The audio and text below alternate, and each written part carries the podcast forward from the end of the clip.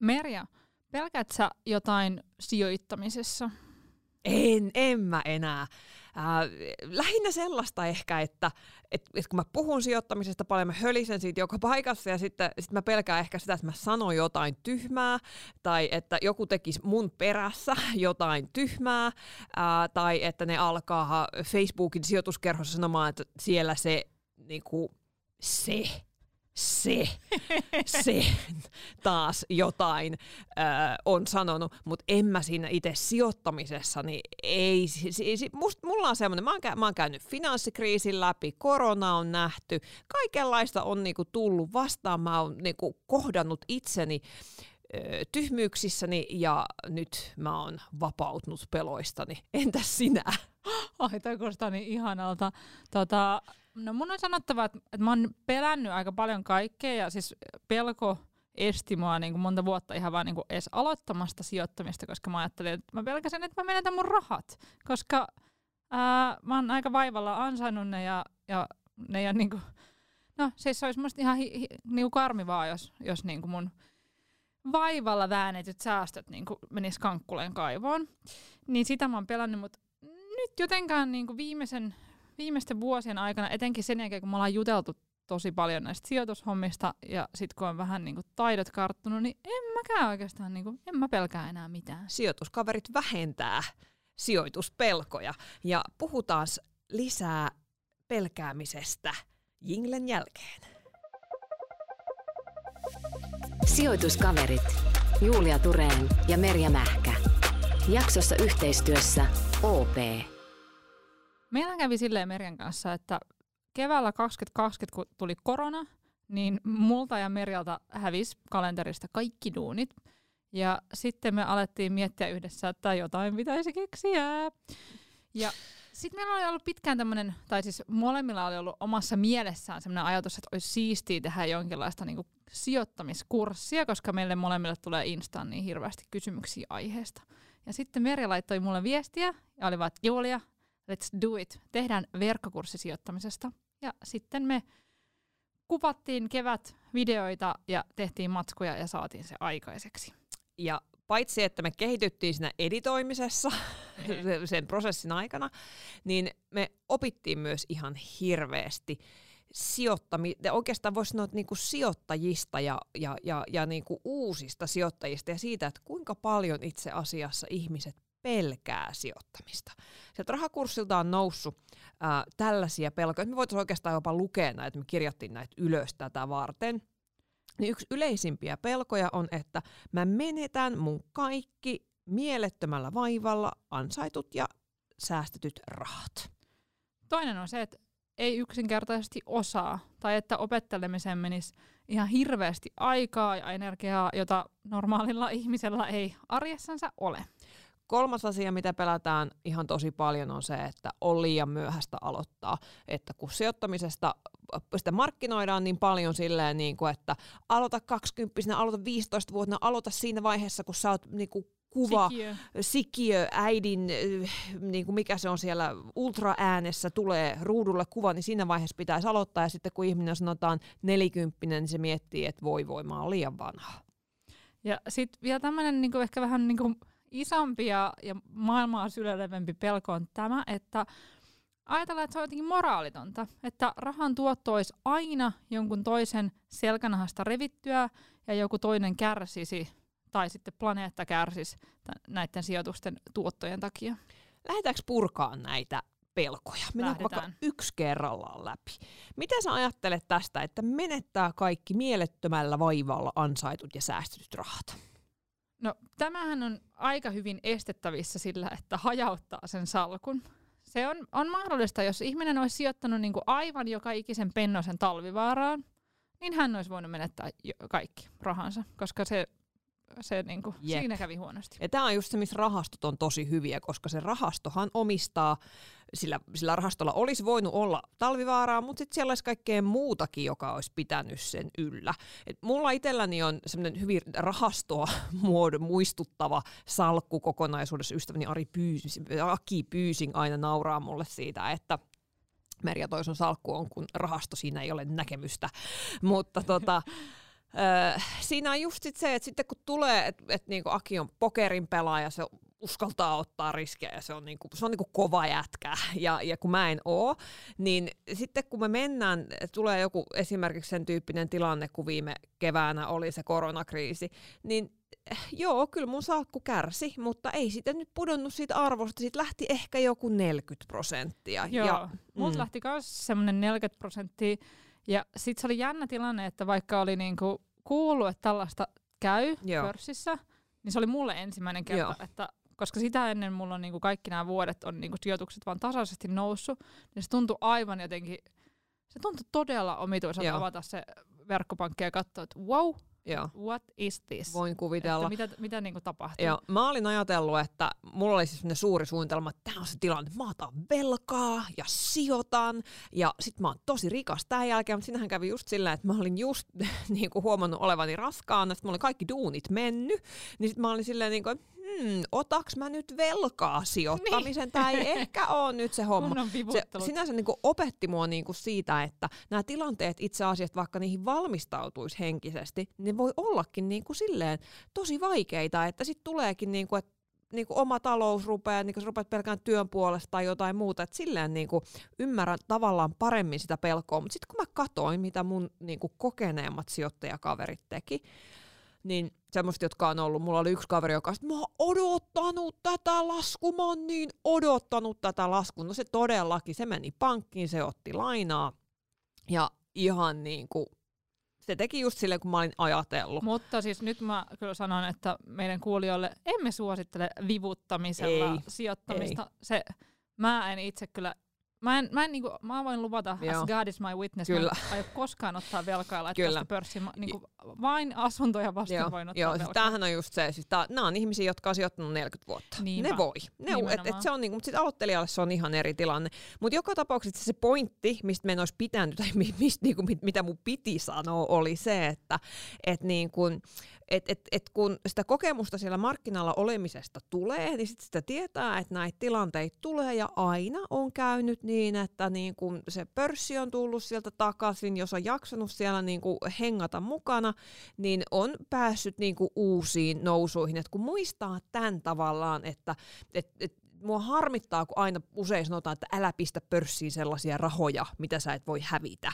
Niin se on väärin sanottu. Pitäisi sanoa niin, että älä, älä pistä pörssiin sellaisia rahoja, joita ilman sä et voi vähän aikaa olla. Niin, koska kyllä niinku, se... Niin, älä laita sitä maito, Joo. maitorahaa sinne Joo. pörssiin. Joo, koska kyllä se sen sieltä niinku, kyllä se, jos, jos se on fiksusti sijoitettu, eikä se olisi kauhean vaikeaa tästä fiksusti sijoittaa, rahastoilla se hoituu, niin it Ja will be tämähän- there. Tämähän perustuu siis siihen, että, että niin kuin viimeiset 200-300 vuotta ää, niin maailma on vain koko ajan rikastunut ja rikastunut. Ja sitten kun nämä vaikka rahastosijoitukset, niin ne on niin monessa eri yrityksessä, niin sitten historiallisesti katsottuna, niin, niin nämä yritykset kyllä niin kuin, niiden, ikään kuin ne tuottaa koko ajan paremmin sen takia, että työ, työ ja teknologia tekee työstä koko ajan tehokkaampaa, milloin se, mikä aiheuttaa sen, että siitä tulee niin kuin enemmän tuottoa. Kyllä, tulee innovaatioita, tulee kasvua. Öö, markkinahan näyttää olevan niin kuin silläkin tavalla todella kummallinen, että, että se tekee kasvua myös niin kuin siis suurista ongelmista. Että nyt se, mistä on niin kuin tullut kaikkein parhaita tuotteja viime vuosina, on sellaisia, jotka liittyy jollain tavalla ilmastonmuutoksen torjuntaan. Mm. Että to, mi- mielenkiintoista. Ollaanko me käsitelty niin kuin, tämä niin kuin, tää pelkopuoli? Ehkä tästä tai tämä tämä Joo, pelko, että mielestä- voi menettää kaiken. Tähän voisi vielä sanoa sen, että se, mikä niinku hoitaa, mikä on niinku avain tähän kaikkeen, on puskuri. Että sulla on olemassa sellaista rahaa, jolla sä pärjäät, jos niinku tavara lentää tuulettimeen, niin et sun ei tarvi silloin koskea niihin sun sijoituksiin, kun se on se ongelma, että jos menee koskemaan niihin sijoituksiinsa myymään silloin, kun tilanne näyttää kauhe, kaikkein pahimmalta, ja tämä on just tosi inhimillistä, että ihminen menee ja silleen, nyt mä pelastan täältä nämä mun viimeiset, ja usein se on vielä sit just se, että se, siitä se nousu sitten taas niinku alkaa, kun sä oot just niinku myynyt, niin ei saa paniikki myydä. Että et jos, jos niinku on puskurikunnossa, on niinku rahaa elämiseen, niin jättää, pistää vaan niinku pipon silmille ja jättää ne kurssit sinne niinku omaan arvoonsa, käy lenkillä, tekee muita asioita, saunoo, kannattaa saunoa. Ja tota... Merjan tällaisia elämän ohjeet lähti rollaamaan. Ja siis mä haluan nyt vielä sanoa sen, että kun kaikki aina kysyvät, että missä sitä puskuria säilytetään, ja mä oon huomannut, että kun ihmiset puhuu puskurirahastosta, niin sehän kuulostaa itse asiassa aika Totta. hä- äh, hämäävältä, Jep. koska mun äh, toinen äh, tämmönen, mitä mä haluan, että ihmiset muistaa on se, että, että puskuria säilytetään pankkitilillä, että vaikkapa säästötilillä, Joo. mutta mut se on niinku sellaisessa paikassa, missä sen arvon arvo ei tule niin, kuin niin vaan menemään alas, että et puskuria ei laiteta minne, että ei, et puskuri ei ole se, mikä on jossain rahastossa. Ei, ei. Puskuri on se, millä sä ostat sit pesukoneen, jos niinku tapahtuu inhottavia asioita. Jep. Mennäänkö seuraavaan pelkoon? Yes. Mä en osaa. Tai että opetteleminen vaatii hirveästi aikaa ja energiaa, jota ei ole. Miten sä tästä ajattelet? Mä ajattelen tästä silleen, että omat sijoitusasiat saa kuntoon sille about puolessa tunnissa. Mä oon tehnyt monelle mun ystävälle semmoisen palveluksen, yleensä aina jotain, jotain niin kuin toista palvelusta vastaan. Esimerkiksi yksi mun kaveri, joka on, on tosi lahjakas sisustussuunnittelija, niin hän tuli ja kertoi, että miten mun kannattaisi laittaa mun olohuone, ja sitä vastaan mä taas kerroin, että mihin rahastoihin hänen kannattaisi alkaa kuukausi säästää, ja sitten me tehtiin semmoinen automatisointi, että hänen tililtään menee joka kuukausi kolmeen eri rahastoon 100 euroa, mm. ja sitten hän oli ryhtynyt sijoittajaksi, ja sitten aina välillä mä kysyin, että no mitä sun salkulla kuuluu, ja hyvää sille kuuluu, mm. koska mä laitoin ne menemään sellaisiin laajalti mm. sijoittaviin indeksirahastoihin, niin ne on niin varmoja ja Niin. helppoja nakkeja. Sehän ei niinku, edes vaadi sitä, että on Julia Tureenin kaveri, että tietää, että mihin rahastoihin ne rahat laittaa, koska siis internettikin on täynnä.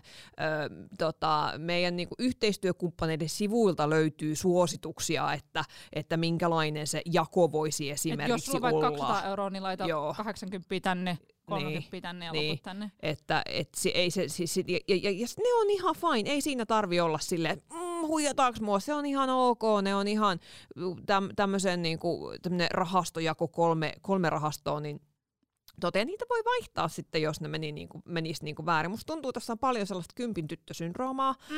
että ollaan niin tottuneita siihen, että, että, että mun täytyy opiskella, mun täytyy olla super, super, super Pitää hyvä. lukea 15 kirjaa ennen Joo, että mä voin aloittaa. Et mä varmaan niinku itse aloitin just silleen tosi iisisti, koska mulla oli aina ollut sijoituksia, niin siinä ei ollut mulle silleen mitään, niinku, että et, et, tämä vaatisi jotain ihmeellistä. Mä oon nähnyt, kun mun niinku, niinku isä on sijoittanut ja se on ollut ihan normaalia, niin sitten Nimenomaan, mm. nimenomaan. Ja sit mun mielestä sijoittamaan ei oikeastaan opi ennen kuin sinne on laittanut edes vähän jotain omaa rahaa, koska mua ei vaan niinku jaksanut kiinnostaa se pörssi ennen kuin siellä oli mun rahojani mukana. Mennään seuraavaksi mainoskatkolle, jossa me jutellaan OPn asiantuntijan Tiina Routamaan kanssa siitä, miten naiset ja miehet eroaa sijoittajina. Sijoituskaverit. Jaksossa yhteistyössä OP. Tervetuloa Sijoituskaverit podcastiin OPn varallisuuden hoidon asiantuntija Tiina Routamaa. Tiina, miten naiset ja miehet eroavat sijoittajina? Ensinnäkin kiitos, että sain tulla. Naiset ja miehet eroaa sijoittajina jonkin verran siinä, että minkä verran he haluavat ottaa riskiä. Se näkyy siinä, että miehet omistaa enemmän osakkeita, naiset omistaa tällä hetkellä noin yksi kolmasosan verran. Ja jos ajatellaan tämmöisiä sijoittajaprofiileita, eli kuinka paljon on itse ajateltu, että tuottoa halutaan, niin miehissä on enemmän rohkeita ja maltillisia, kun taas naisissa suurin ryhmä on varovaisia. Niin Ja nämä varovainen, maltillinen, rohkeahan viittaa tietyn tyyppisiin rahastoihin, joista puhutaan vähän lisää ö, kohta. Ö, mihin rahastoihin naiset sijoittaa OPessa eniten?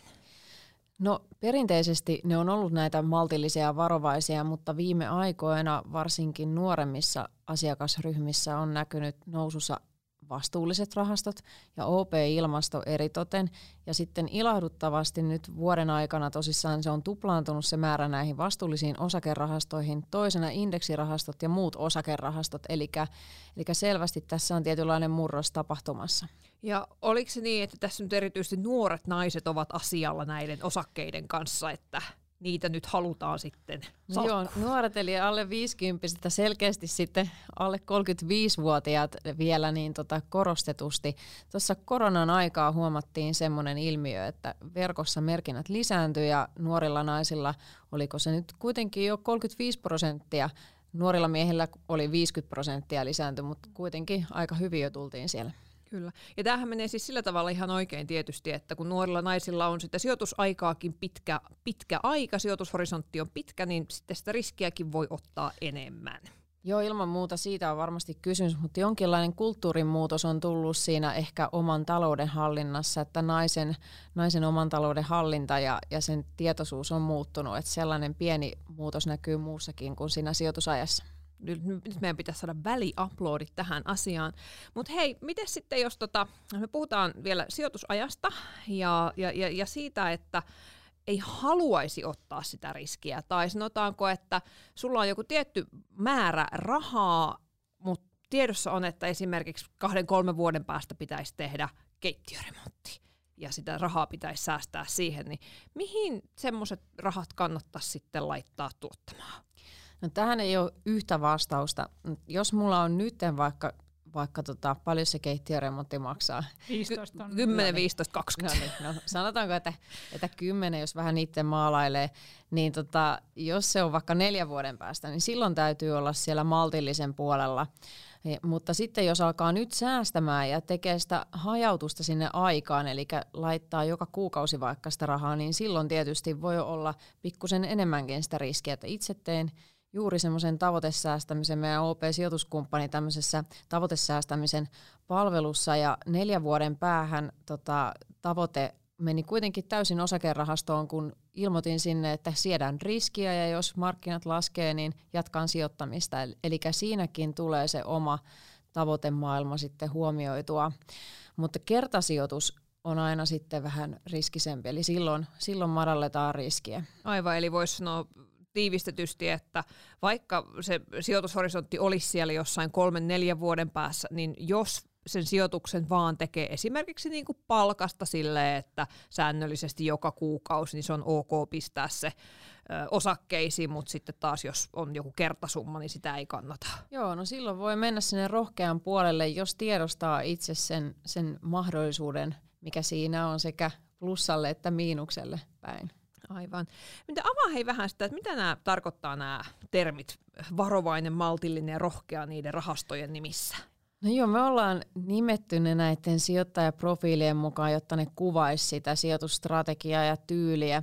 Ja voihan minulla olla vaikka varovainen tosiaan kahden vuoden tai kolmen vuoden päähän ja sitten rohkea, jos mä säästän pidemmälle.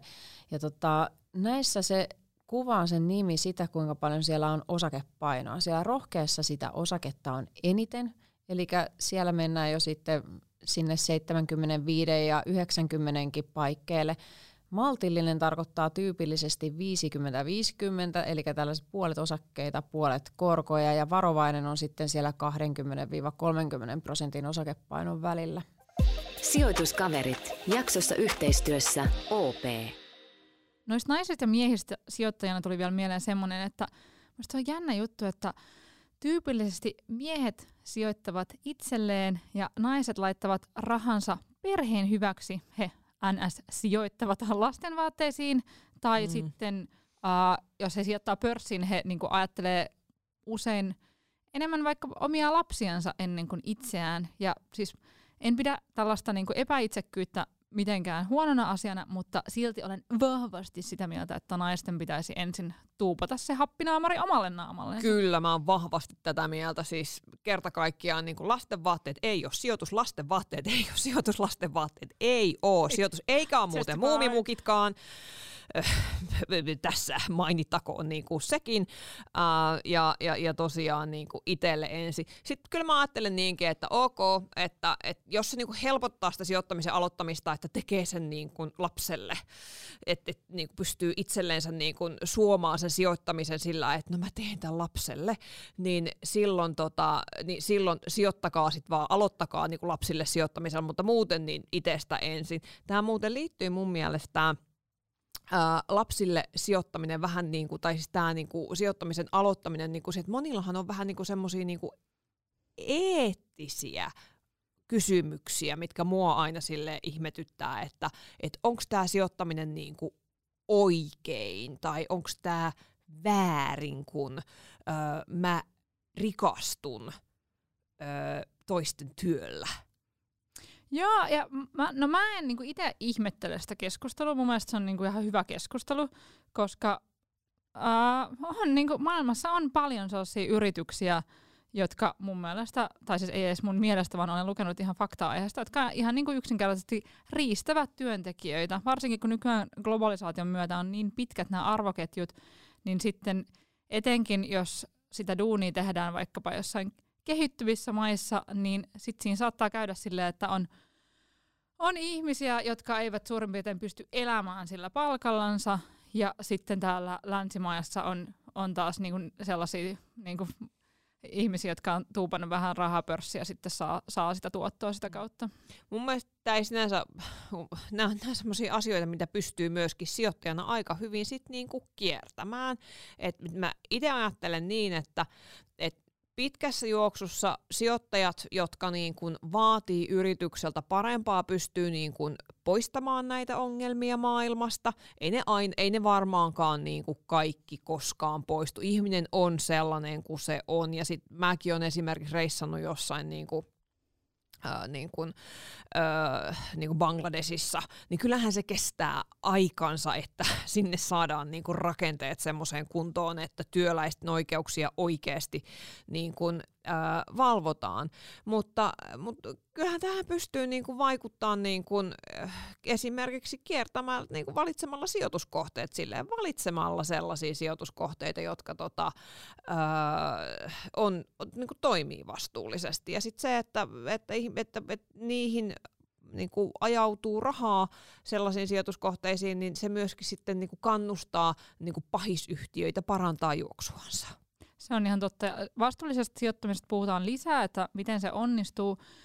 Mutta tässä on just ehkä niinku tämä pohdinto, että, että onko, niinku, että lisääkö maailmassa tasa, epätasa-arvoa se, että, että niinku toiset niinku, ikään kuin rikkaat rikastuvat vain lisää, koska heillä on jo valmiiksi rahaa, kun taas toisella ei ole rahaa ja he eivät voi edes päästä sinne pörssiin sijoittamaan. Ja mun mielestä liittyy myös siihen, että, että kuinka niin kuin laaja spektri me katsotaan, että puhutaanko me Suomen sisällä vai puhutaanko me niinku globaalisti. Koska siis okei, okay, jos me puhutaan globaalisti, niin sitten varmaan niinku kaikkien pitäisi antaa omat rahansa pois ja, ja niinku, Kyllä. Joo, sitten ei pitäisi ostaa niinku vessapaperia kaupasta, vaan, niinku, vaan lähettää nekin rahat öö, jonnekin päin maailmaa. Sitten niinku, sit, sit se menee ikään kuin siihen, ja mä ymmärrän senkin, senkin keskustelun ikään kuin vähän riippuen, että kuin niinku pitkälle sen moraalin vie.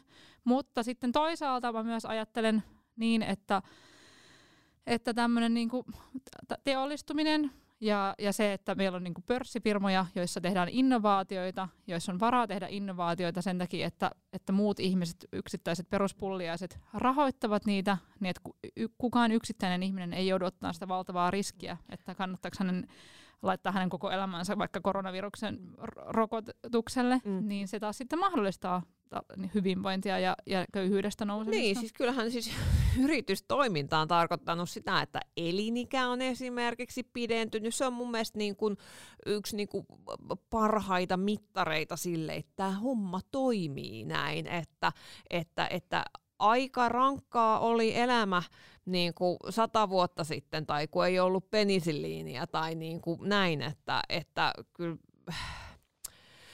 et, et se on mun mielestä niin kuin politiikan tehtävä. Globaalilla tasollahan se on ihan mahdoton kysymys, mutta et niin kuin maan sisällä niin pitää huolehtia sit siitä, että ihmisillä on niin kuin tasavertaiset mahdollisuudet yrittää. Se on mun mielestä niin kuin se. Tai EUn sisällä, niin. koska nythän on EUn puuhaamassa esimerkiksi yritysvastuulakia, mikä tarkoittaa sitä, että oikeasti pitäisi näistä arvoketjuista pitää huolta. Ja, ja sitten nämä on poliittisia asioita. Mm. Ja, ja mun mielestä niin kuin, mä jotenkin pidän jopa vähän nihilistinä sellaista maailmankuvaa, että ihminen olisi pelkkä sijoittaja, vaan mun mielestä ihminen on myös niin kuin poliittinen olento, joka voi äänestää.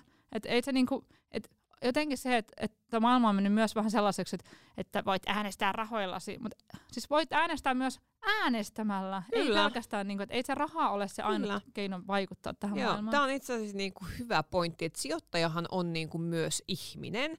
Ja, ja mitä enemmän saadaan niin kuin, tavallaan niin kuin tavallisia ihmisiä sijoittaa, niin sitä inhimillisemmäksi sijoittaminen myös niin kuin muuttuu ja myös ne vaatimukset sitten niin kuin niitä yrityksiä kohtaan menee sellaiseksi. Aika useinhan niin kuin ajatellaan, että, että niin kuin, niin kuin taloustietenkin ihmiskuva on sellainen niin kuin, sellainen, niin kuin rationaalinen maksimoija, joka vaan niin kuin haluaa mahdollisimman paljon rahaa. Sitten mä ajattelen itteeni sijoittajana, en mä ole sellainen. En minäkään, todellakaan. Ja, ja, tota, ja e- eikä ole mun mielestä, niin kuin, siis taivaan, ei, ei ole mun mielestä niin kuin, niin kuin, öö, niin kuin suuretkaan sijoittajat, että, että se on vähän jotenkin niin kuin yksinkertaistavaa ajattelua. Niin kuin Joo. maailmankuva. Joo, samaa mieltä. Et mä itse ajattelen, että, että et sijoittamalla voi jopa niinku ratkaista Joo. valtavia ongelmia Kyllä. tässä maailmassa. Kyllä.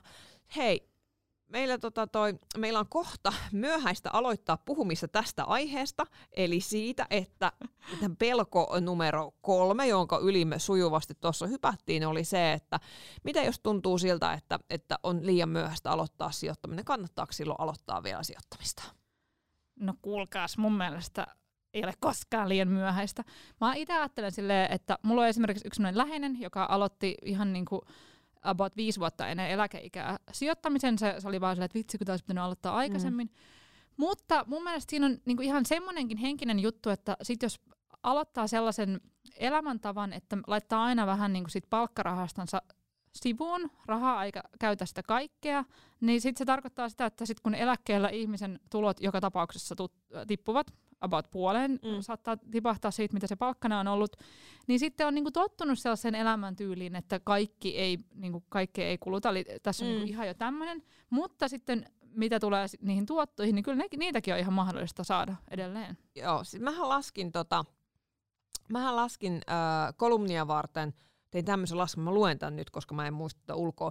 Viisikymppisenä aloittavan on säästettävä 200 euroa osakkeisiin tai osakerahastoihin kuukaudessa, jotta 70 ikävuoteen mennessä olisi 100 000 euroa kasassa. Se on aika paljon rahaa se 100 000 euroa, kun laskee sit siitä, että siitä voi nostaa siis 550 euroa kuussa 20 vuoden ajan ennen kuin kaikki olisi käytetty. Eli 550 sen niin kuin keskieläkkeen päälle, mikä on suomalaisten keskieläke 1600. on 1600. Se on ihan tosi paljon niin kuin siihen lisää, niin mitä on. sillä voi tehdä. Siinä kyllä ja tämä tehtiin niin kuin 20 vuodessa säästään. Et kun se haastehan on siinä, että et se on ihan normaalia, että ihmisellä ei ole tässä niinku ruuhkavuosi iässä, kun sä Saati ostat jo, tai opiskellessa kauheasti ylimääräistä rahaa. Et joo, et niinku, musta se on ihan hyvä, jos op- opiskelija pistää niinku kympin kuussa. Se on ihan fine, että jos semmoisen voi säästää parista kaljasta, niin mä en tiedä, mitä kalja maksaa nykyisin. No, se on nykyään sairaan kallista. Joo. No tietysti olisi kiva, että olisi myöskin baarit auki ja, niin, ja liiketoiminta niinku kukoistaisi sillä. Mutta anyway, että jos hän nyt säästää niinku kahdesta kaljasta sen kympin kuussa, niin se olisi tosi jees ja siinä saa semmoisen niinku tavan siihen, että oppii sijoittaa. Mutta sitä rahaa tuppaa sitten jäämään vasta siinä vaiheessa elämään, kun niinku alkaa olla palkkatuloja ja ehkä niinku jo joku yksi palkankorotus toivottavasti niinku uralla etenemisen myötä niinku tienattunakin.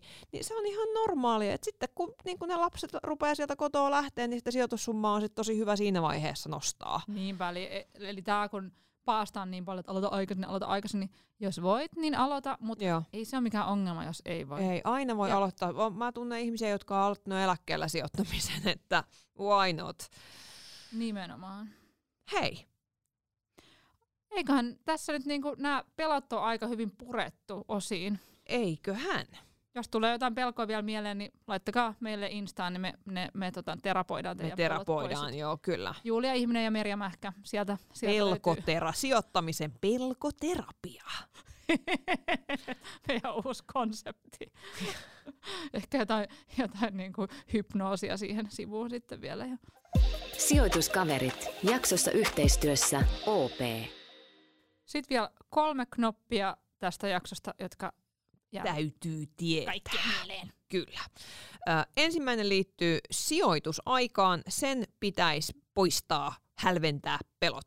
Eli voi hyvin sijoittaa osakerahastoihin, kunhan tietää, että tämä raha voi olla täällä muutama vuoden, että se raha on kärsivällistä rahaa. Ja kun sijoittaa osakerahastoihin, saa tietysti paremman tuoton, eli sen takia kannattaa sijoittaa osakerahastoihin, kunhan se raha voi siellä jonkun aikaa olla.